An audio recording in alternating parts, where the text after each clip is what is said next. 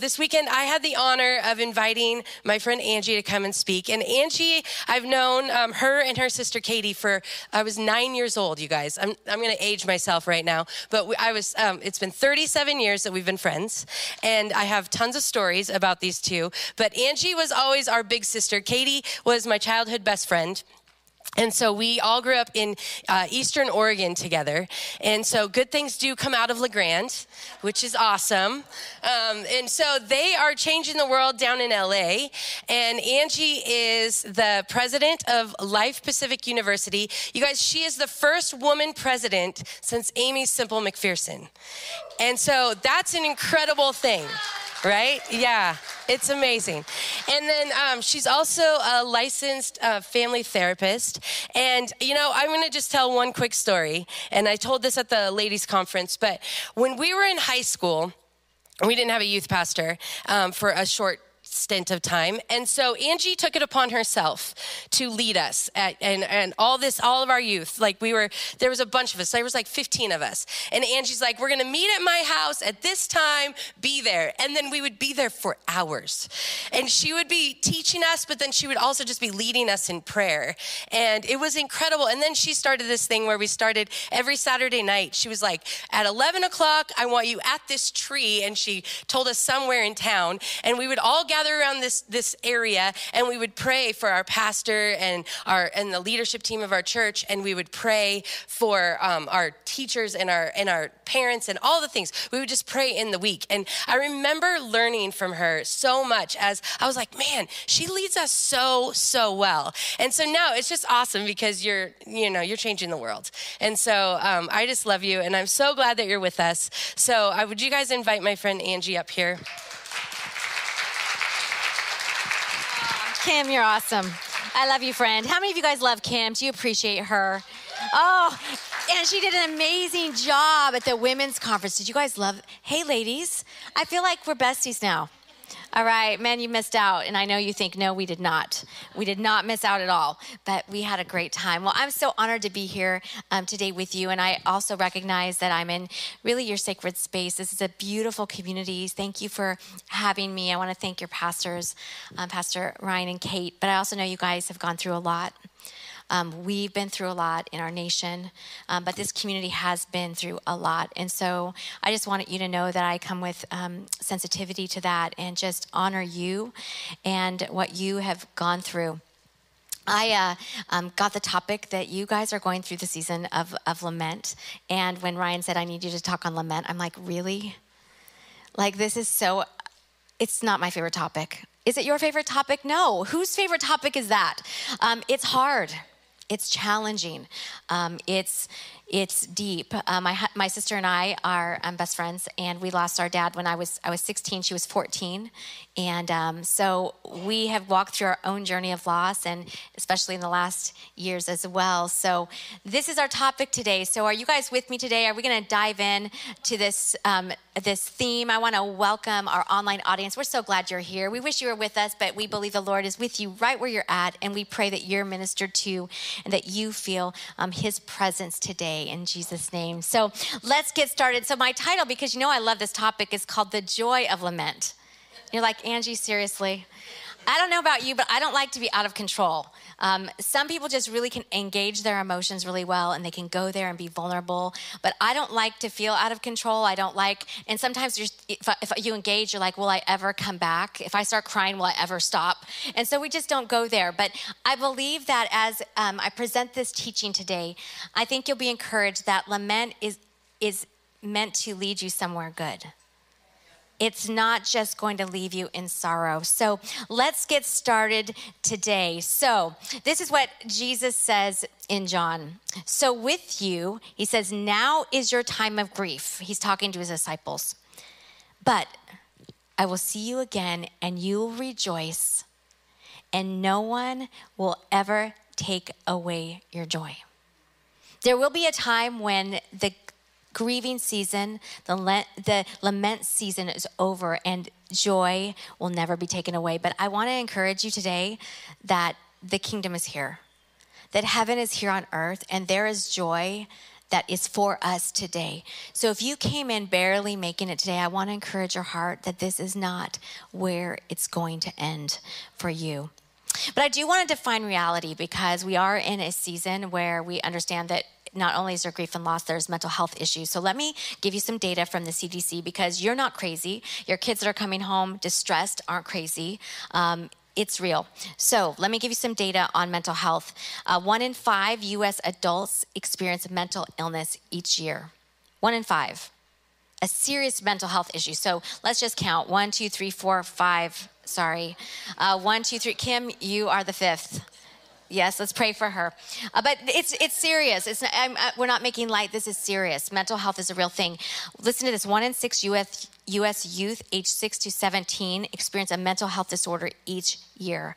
One in six children. Our children are suffering. One because of the state of the world. I think when we God is not in our culture, we're going to see increased issues. We also know that children are vulnerable and they need protection and guidance, and they don't have the tools. That's why I work at a university. I love working with young people because I believe that even at the earliest age, we can teach them the tools they need to live vibrant and whole lives. But we're getting into our college systems and they're struggling. They don't know how to cope. They don't know how, they think that their mental health issues is just a life sentence and they don't realize that they have agency that they are the way they are and they're experiencing what they're experiencing because of things that have actually happened. It's not in their head. So we as adults have to guide them through but we are struggling ourselves. But one in six youth struggle. Suicide listen to this is the second leading cause of death. The first is accidental death. So car accidents all kinds of things but suicide what does that tell you? We have a problem.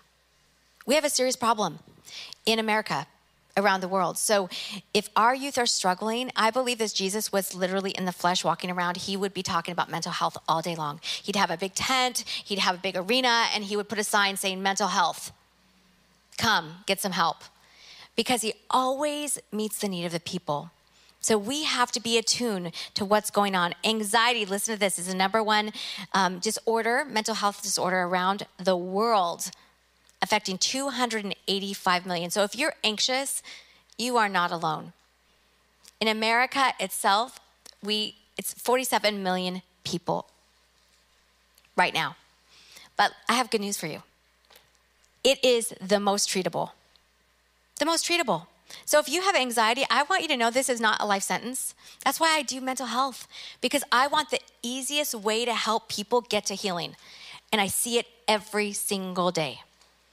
So if you have anxiety, you need to seek treatment because you know what? Only 34% of those struggling seek treatment. Only 34%. What does that tell you? Like if i if i reflect on it i i think well one is people don't know that they can get help. They don't know wh- where to go. Number two they're comfortable with their anxiety. We have learned to adapt to it. It's very serious but it's treatable.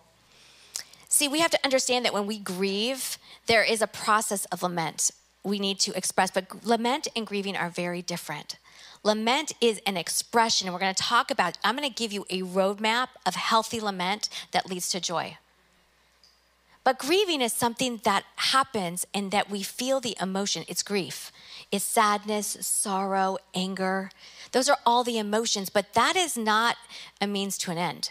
We have to go through a process. The grieving is a process but there is a path. So you might feel if you are in grief, there is everything from shock, surprise, total confusion, anger, guilt, fear, insomnia, body tension, right? It's, we're holistic. So we're holistic. So it affects every part of us. You know, during COVID, I had so many leaders and pastors call me and say, "We don't know what to do. You know, I'm having this issue. I'm having these migraines. I, I'm like, all these physical, you're falling apart. It's called grief.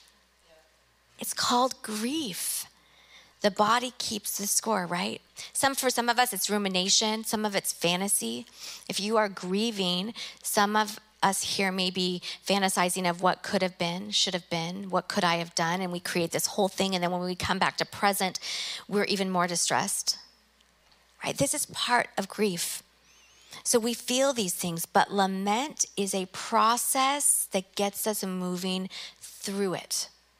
Okay, so let me describe a little bit about lament, but first I want to give you some encouragement about who Jesus is. See, we are not of this world. That's why I love working in mental health because I get to bring this neuroscience, right? The soul care, all the tools, and then the power of the Holy Spirit. And we can accelerate process because we are kingdom people. So when people are suffering, we say we have an answer. We have a process that heals us. And so we need to know that process. See, this is what Jesus says, or the word says about Jesus. Therefore, in Hebrews, since we have a great high priest who has ascended to, into heaven, Jesus, the Son of God, let us hold firm to the faith which we profess. For we do not have a high priest who is unable to empathize with our weakness, but we have one who has been tempted in every way just as we are, yet he did not sin. So let us then approach God's throne of grace with confidence so that we may receive mercy and grace to help us in our time of need. So, isn't that awesome? Jesus knows exactly what we're going through. He was betrayed. I, I, think about this when he was betrayed by his best friend. Judas was one of his best friends. Absolutely betrayed by a friend that he devoted three years, poured himself into this man. They ate together, they walked together. He performed miracles. The disciples witnessed this. And Judas stabs him in the back. Not only that, his best, one of his best friends then commits suicide. You think Jesus doesn't have a clue what we're going through? He suffered. He was betrayed by his closest. Some of you may feel like you are walking through a betrayal. Someone in your life may have committed suicide. I know there is great loss in this room, and Jesus empathizes, but we can go confidently to his throne of grace. See, we need to understand that God's people has suffered since the beginning of time, mentally, emotionally, and physically, since the fall. Young people, you may be like in church, you're like, I don't know how the Bible relates to me. Let me tell you, it is so relevant. It is so relevant. So listen to this. Even Christ cried out in despair on the cross, My God, my God, why have you forsaken me? This is Jesus himself. Sometimes we have to say, Lord, where are you? Why have you forsaken me? Echoing a psalm of lament. Then we have to understand when we suffer, we don't suffer alone. Jesus felt this grief. The Apostle Paul spoke, speaks of a thorn in his side that he pleaded with God three times to remove. Biblical scholars aren't sure exactly what Paul's thorn was, but let me ask you, what's yours? What's your thorn? David was troubled, the David who wrote majority of the Psalms, King David was troubled and he battled despair. Job was in anguish emotionally, physically, and spiritually. Elijah was depressed and even suicidal. You have to understand the prophet Elijah, he, he did amazing things. In fact, right after one of the greatest battles against the prophets of Baal, it said that he returned and he was depressed he was suicidal. I mean, I think about what he dealt with physically, emotionally. He, I mean, I'm sure he was in stress response, cortisol, everything that was going on. His adrenals were probably burned out. He just dipped, right? Have you ever had an, like Kim, I'm like, Kim, you got to care yourself after this retreat. You, you, you were on. And it is so easy in those moments to start despairing. It said that he was depressed, but the still small voice of the Lord came through. Sometimes we need a, that gentle voice of the Lord. So if you just have, if you're wondering, like, why am I depressed? This, all these good things are happening. You're not alone. The heroes of the Bible struggled. Jonah was angry, feelings of despair and anger, depression, and Jeremiah wrestled with great loneliness. We have to understand that Christ empathizes and we are in good company. Young people, you are in good company when you struggle. So, we're going to talk about lament today, and I'm going to give you a framework for it that I think um, hopefully will prove helpful to you. But number one about lament lament engages reality. Listen to this, um, this quote Emotionally healthy spirituality is about reality, not de- denial or illusion. See, Jesus always came to the people. He always wanted them to know what do you need? So this is what's amazing. But so how you you lament, how you express, that's what lament is, and it, it's an expression, is really determined on who you are, how you manage pain in your life. We're all very different. Do you know those people that are just like just a blip and they're on to the next thing and they're doing great, and other people that can't seem to recover? It's based on three factors. So, your entire mental health, emotional health is based on three things. This is going to solve a lot of issues in your life. It's going to make sense. Now, one is biology. Factors such as your genes, your brain chem- chemistry, your DNA. What did you inherit from your parents? How did they cope? How did they grieve? Your biology, you're wired a certain way just by your genetics. Number two, your psychology. This is your life experiences, your traumas, your resilience. It's everything that you have experienced in life and how you've learned to cope. Some of you have just learned to develop skills where others struggle. Some of you were born just with a smile on your face. I see you. I, thanks for smiling at me. Others of you are more melancholy. I have one of each in my household. You know, I've been married 28 years. I have two adult children, and they're different. They're wired. So they're going to process the things in their lives differently and there's no right or wrong. Okay? And usually married couples just or or family members they are usually the opposite. And so it's just very tense. They're like one of one is like, "Could you have a little more empathy?" The other was like, "Can you get get out of bed?" Right? There, it's okay to be where you are. So psychology really affects that. And then your environment, your family history. How did you process?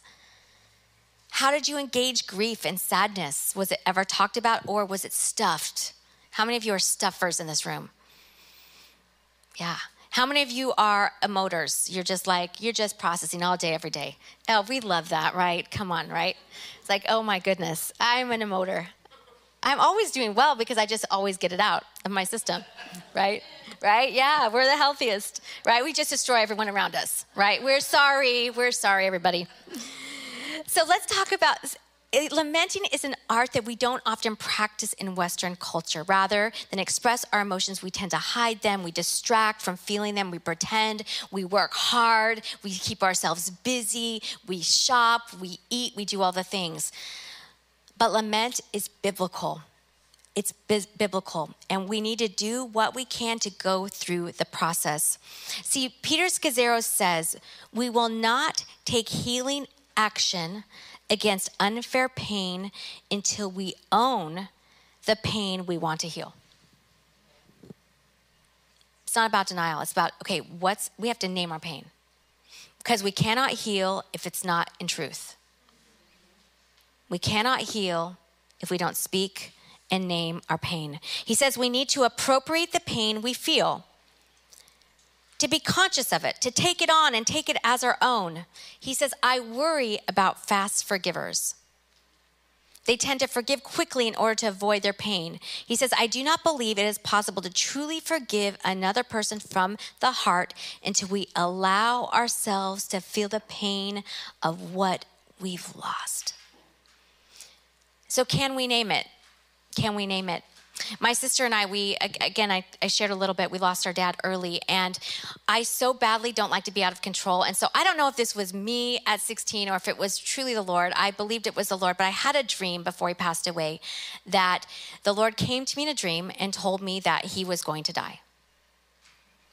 And so I woke up very aware and I became very engaged in how I was going to cope. I embraced it. I, I began to, like, honestly walk out life without him. I began to build my life in my mind about what I would do when that day came. I began to prepare. And that was maybe my 16 year old coping mechanism, but I was in an environment where everyone was praying for healing. And so I would walk around in these groups that were praying and contending. I was like, you know what? You're going to be caught by surprise, but not me.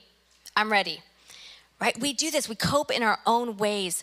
And the day that he passed away, my mom, we were um, in my mom's and dad's bed, and they were at the hospital. My mom came home, and Katie and I were in the same bed, and, and she said, Girls, you know, dad has has passed away and immediately katie starts crying she's always just like right there with her emotion and i sat up and i rem- coping right it's good. That's why I said it's good. It's good. He's in a better place. And I began to like talk out loud, and I'm like, okay, he's he's not on pain anymore. And then as Katie became crying more, I was probably getting a little bit irritated, and I and I and I knew as her older sibling, I said, "You need." I said, "It's fine. I need you to go get in the shower, and we're going to school." I took total control. Now that is my way of coping. I can't tell. I'm. I will admit it's probably not healthy, but that's what we do. We figure out how to control. So we went to school, and at, when I look back on it, I I don't regret it. I don't, but it also was misguided. It was misguided. So guess what? Our husbands got to experience our lament and grief later on in life because we skipped a step because it's in our bodies your grief and, and, your, and your pain it's still there it doesn't go away because you say it's not there it's there it just manifests in different ways in different ways so we have to face the pain but i will tell you this to give you hope resilience is the mark of the christian life this is what proverbs says though the righteous fall seven times they rise again but the wicked stumble when calamity strikes corinthians says we are hard pressed on every side but not crushed. Living water is what you're going through. You're going to get through it. God designed us for resilience. We are perplexed but not in despair, persecuted but not abandoned, struck down but not destroyed. We need to engage reality. Lament is about reality. So we name our pain. We name our pain. Number two, lament is more than sorrow. I'm encouraged by this. In fact, there's a pattern of every lament in the Bible. In fact, there's a whole book called Lamentations. It's crying out for God. Crying out to God is one that's part of grief, but it's crying out. Number two, it's asking for help. And number three, it's responding in trust and praise. This is what lament is. And often we leave ourselves at the first step. We cry and we grieve and we do that for a year and two years and three years. And that becomes not grief, it becomes clinical depression. And so I really want us to say that Jesus actually has a pattern for us to process through that can actually lead to healing, that can actually lead us to joy and joyful belonging and community. Okay, so here we go. Let's look at an actual psalm, and we're going to just break it down for you. Let's talk about this. So, lament is more than sorrow. So, the first is crying out to God. And here we go. We're going to look at this right here. Let's read Psalm 6. Lord, do not rebuke me in your anger or discipline me in your wrath. Have mercy on me, Lord, for I am faint. Heal me, Lord, for my bones are in agony. My soul is deep in anguish. How long, Lord? How long? Lord, turn, Lord, and deliver me. Save me because of your unfailing love. Among the dead, no one proclaims your name. Who praises you from the grave? I am worn out from my groaning. All night long I fled my bed with weeping and drenched my couch with tears. My eyes grow weak with sorrow. They fail because of all my foes. That is like legit grief. That there are so many tears there's, there's so much weeping, there's so much pain. There is sorrow and a request. There is sorrow and a request coming before God just as they are with tears streaming. This is the Psalm of David. We don't really know um, in this psalm what he was upset about. There was lots of moments where he needed, he was being chased for his life. He was being crushed. He was being persecuted. But I think we have to understand that not only is it sorrow and pain, it's expression. And this is where we as believers we get stuck as humans. We grieve in private, we grieve in silence, but we don't communicate, we don't yell out, we don't express. And there's something very powerful that happens in the brain when we speak what is really going on, when we name our pain. Something happens in our brain that tells us that we are actually dealing with it. You know, it's important for you to hear yourself cry out. It is so important. You know, non believers get this. In LA, we have a lot of uh, different companies that we call it like they have Wreck-It rooms. They have rooms with glass and tables and metal and walls where people can come and literally destroy these items with sledgehammers, with all kinds of things. It is part of the process of grief, and a lot of therapists use it. And I have actually assigned it to several of my clients because they have so much pent up grief for years that they've never expressed and it's just in their body. And they have to externalize it and get it out. And this is the model we have in the word of god. Now now he's not talking about a record room but you know what? It's about embodying the grief and expressing it. How many of you need a record room? Doesn't that sound good right now? Oh yeah i have a few things to say. Yes. So, but it is very important. So, expression, you know, if you wake up with a panic attack, this is free therapy, by the way. You guys love it? You're welcome. You loving this? Okay, so if you have a panic attack or you wake up in the middle of the night, anyone wake up in the middle of the night and you're like super stressed, have a pen and paper next to your bed and begin to write out everything you're worried about. I don't know what happens in the middle of the night. We think of all the things that we have to do. But what happens when you externalize and you not only use your brain, but you actually use your fingers like you guys this is not a texting exercise okay no more digital we're saying write it with a pen a real pen and paper people it does something to your brain that tells you handled check Expression is the same way. Externalizing. We need to externalize our grief. You might not have a record room here in Medford, but you have lots of fields, you have lots of space. Go do your business, okay? And be loud about it. So, this sorrow with a request is asking for help. This is the second part. The psalmist then asks for help to beg God to rescue, ask for relief from pain. Have you asked God what you need? Have you asked the Lord? Oh, you're going to see it in the next section is we're going to get very specific about what we need. Some of you need restoration. Some of you need finances. Some of you need your enemies to stop right now in the name of Jesus. Some of you need energy in your body. Some of you need the enemy to stop wreaking havoc on your life. You know, this battle is not against flesh and blood. But we have to request. So let's go ask for help. Ask for help. Let's look at this next um, part of the psalm. It goes on and says this Away from me, all you who do evil, for the Lord has heard my weeping.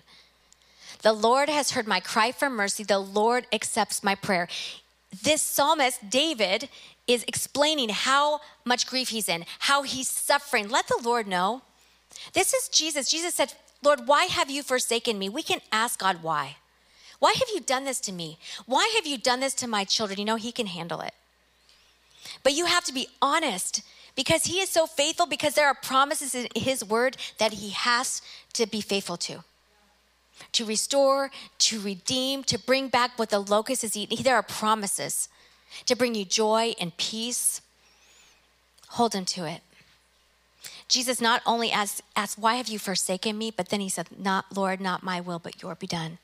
Yours be done. In this section, David has gotten a little cocky. He's gotten calm. He's like, The Lord's heard my prayer. Now he's like, Now he's taking ownership. Away from me, all who do evil. He did not say, Lord, deal with my enemies. He's like, Lord, I am going to take authority now and I'm going to pray them away. I'm going to pray them harm. Lord, for my Lord heard my weeping. The Lord has heard my cry. The Lord accepts my prayer. All my enemies will be overwhelmed with shame and anguish. They will turn back and suddenly be put to shame. I want to ask you are you claiming the promises of God? Are you speaking to your mountain? Are you speaking to your giant? Are you speaking to your valley? This is biblical. And this is what kingdom people do. We are participants in our own healing. We are. But we have to engage the way of the kingdom. And I love this, la- this lament. Praise the God of the Father of our Lord Jesus Christ, the Father of mercies and the God of all comfort. He comforts us in our affliction so that we may be able to comfort those who are in any kind are in any kind of affliction through comfort we are, ourselves have received from God. God wants to bring you comfort, but we have to change the script. Can we begin to lean into the confidence that God is answering our prayer and call those things that aren't as if they were. The shift to confidence. See, words have real power. This isn't as if, this is, we're praying into it, something that hasn't happened yet. Faith in action, Hebrews 11. Now, faith is the confidence of what we hope for, the assurance of what we do not see. This is what the ancients were commanded for. By faith, we understand that the universe was formed at God's command, so that what is seen was not made out of what was visible. This is a deal. We have a preferred future. We need to speak to it, we need to pray it in, we need to call it out and believe in faith that God's going to do it. We have to have that confidence that God has our back. For our warfare is not against flesh and blood. So we have to do this work in the kingdom. So lament is not just about sorrow, it's about grief, but it's also about asking for help and it's about leaning into trust. See, there's something very powerful about lament. Lament is a pathway to connection. So, why, Angie, did you bring joy into all of this? Because there's something about when we are in connection with people, even in our grief, even in lament, that brings joy. See, we feel guilty sometimes to be grieving and have joy. I've worked with many grieving individuals that they, they, they catch themselves when they start laughing and they're like, should I be, la- can I be laughing right now? Can I have joy right now? Yes and amen. You can have both. You can have both. You can hold both. It's called the dialectic. It's both and. It isn't one or the other. And so I just don't know. I feel really led to say it is okay to be in both. And it is okay to allow yourself to smile, to have a moment of joy and delight in the midst of great grief. Living Waters, will you receive that today? God wants to give you that gift. He is with you. Lament is a pathway to connection. And if you've heard of any Brene Brown's work, it's all about vulnerability. And that's what vulnerability does. It's like, I'm going through this, I need to express myself. And you're like, me too. Me too. That brings us together. We can believe and we can read the word, but there is nothing like the experience of heaven on earth with people in joyful belonging. So we need each other. The language of the Psalms calls on readers to experience the emotions of others, to experience it and to share it, but also to give each other what we need. I'm reminded of Paul's words in Romans rejoice with those who rejoice and mourn with those who mourn. The ability to lament and grieve is such an imperative aspect of our journey. So, we express, we ask for help, but then we trust in the Lord. The degree to which we grieve our losses is the degree to which we are compassionate. See, stuffers and people that don't emote, they have a hard time with empathy. So, as we heal ourselves, this is the amazing part. We can actually have more empathy for one another. It's a beautiful gift that God gives us. It's a beautiful gift. How many of you need to begin to express and release the things that you are going through? How many of you need to yell out? I'm going to tell you a story. I do this all the time, but I'm as a, a university president. By the way, the biblical university that I lead, uh, your pastors uh, went there. And we love that uh, Ryan and uh, Kate are both alum. But it's a biblical university, and it used to only be for pastors and, and missionaries and those going into vocational ministry. And over the years, we've expanded into degrees like human development and psychology, business administration, communication, worship arts, because we believe that ministers are in all sectors of society, right? Yeah. So we believe that pastors are sent and on assignment wherever they are. So we do have a lot of people that still go into pastoral ministries, but we love to empower um, everyone. But what I've learned at the university what I enjoy is that I get to work with young people and see them and teach them about these things, teach them about emotional and mental health and how to grieve well. But as you will know, many of you are business owners, you know how hard this season has been. And a lot of things have come my way at the university. We've had losses, we've had financial challenges. We had to send all of our students home on Zoom. So the camera, I'm very acquainted with you, and all that are online. We again, we thinking about you. We love you. But this this was our life. So I cannot tell you how many times I would leave the university just to completely broken, distraught. Lord, what are you going to do?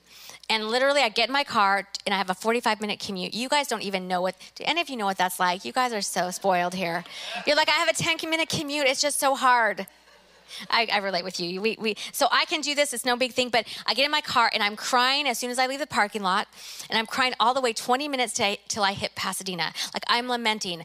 I'm like crying out to God. I'm like, why me? And then by Pasadena, something happens. I begin to like, Lord, if you're to bring this in my life, you're to help me. I'm calling you and your angels to help me right now. And I began all of a sudden, uh, there's a shift, and my faith begins to build. And I begin to ask. And when I begin to ask, you know what happens? The Holy Spirit comes into my car. My little SUV, I feel the presence of God. And all of a sudden, I'm activated. My faith is activated. The Spirit is like partnering with me. My, my heart begins to lift from my stomach, my gut, to up here, my chest, and I start to get emboldened. By La Crescenta, it's about 15 minutes after that, I'm feeling really emboldened. And I'm like, Lord, I trust you. I pray this thing into being, Lord. I pray that you stop anything that is not of you, any attack of the enemy. I cancel it. I mean, I'm getting like really bold because I have moved from lament and sorrow to like, I have full confidence, God, you got me. You got me. And my tears truly, now this has taken years. I do this, yeah, it's taken years of this, but I feel like I'm getting quicker. I'm able to move through the challenges more quickly. My husband's a missionary kid. He is uh, grew up in Panama. His parents, um, uh, his dad was um, raised in the Philippines, Foursquare missionaries, and so he's just a man of faith. Well, he didn't marry me. I wasn't a man a, a, like that. Okay, I didn't just see like the the, the the, sea parted. Okay, he saw all kinds of miracles. So I'm like worry all the time. But I'm going to tell you that the longer I'm with him, I mean, 28 years, I'm like again, give me 30 minutes and I'm there. I'm in faith but that's taken 28 years.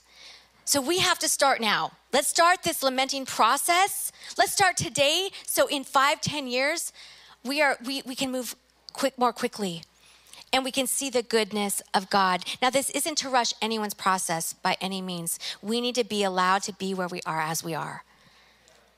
So, whatever process this lament, this pattern takes you, let it be what fits you but we're not to stay in sorrow. God has a plan. My last point is lament leads to acceptance and joy. Radical acceptance means recognizing your emotional and physical distress, whether around minor issues like traffic or more significant challenges, such as navigating chronic illness, job loss, or separation, and wholeheartedly practicing acceptance. I think that's what's happened happens to me when I get to Pasadena. I'm like, okay, I hate this so much, but I accept it. And once I accept it, I'm like, okay, now that I got this, what do I need to do? That's how I processed my, my dad, the loss of my dad. I thought he was going to be healed. I, th- I mean, we thought, we all thought. But it wasn't the case. So that acceptance leads us to joy, but it doesn't just happen, it takes time. But I want to encourage you to practice the pattern of lament and see what God might do to your heart, what He might do to your soul, and how He might speak to you on new levels. Because I believe this for Living Waters. This is Psalm 30 that you have turned my mourning into joyful dancing, the psalmist says. You have taken away my clothes of mourning and clothed me with the joy that I might sing praises to you and not be silent. O Lord, my God, I will give you thanks forever. I receive that. But listen, you don't get here without sorrow. You don't get here without expression, without asking for help. And I believe there are people in this room that have not asked for help. Maybe you've been so polite with God, maybe not. Those of you that aren't, you're in good company too. But if maybe you're too polite with God and you need to start asking Him aggressively to be true to His promises the greatest joy of lament is the confidence that it will restore. This lament, this excites me about lament. That it will restore over time confidence. Though I may not see God's hand in my present, I'm assured of my hope that He will move. This is a valid prayer for our modern communities of faith here and now as believers. So I don't know where you are today. I know where I am. But I want to ask you, where will you begin? This church is so beautiful.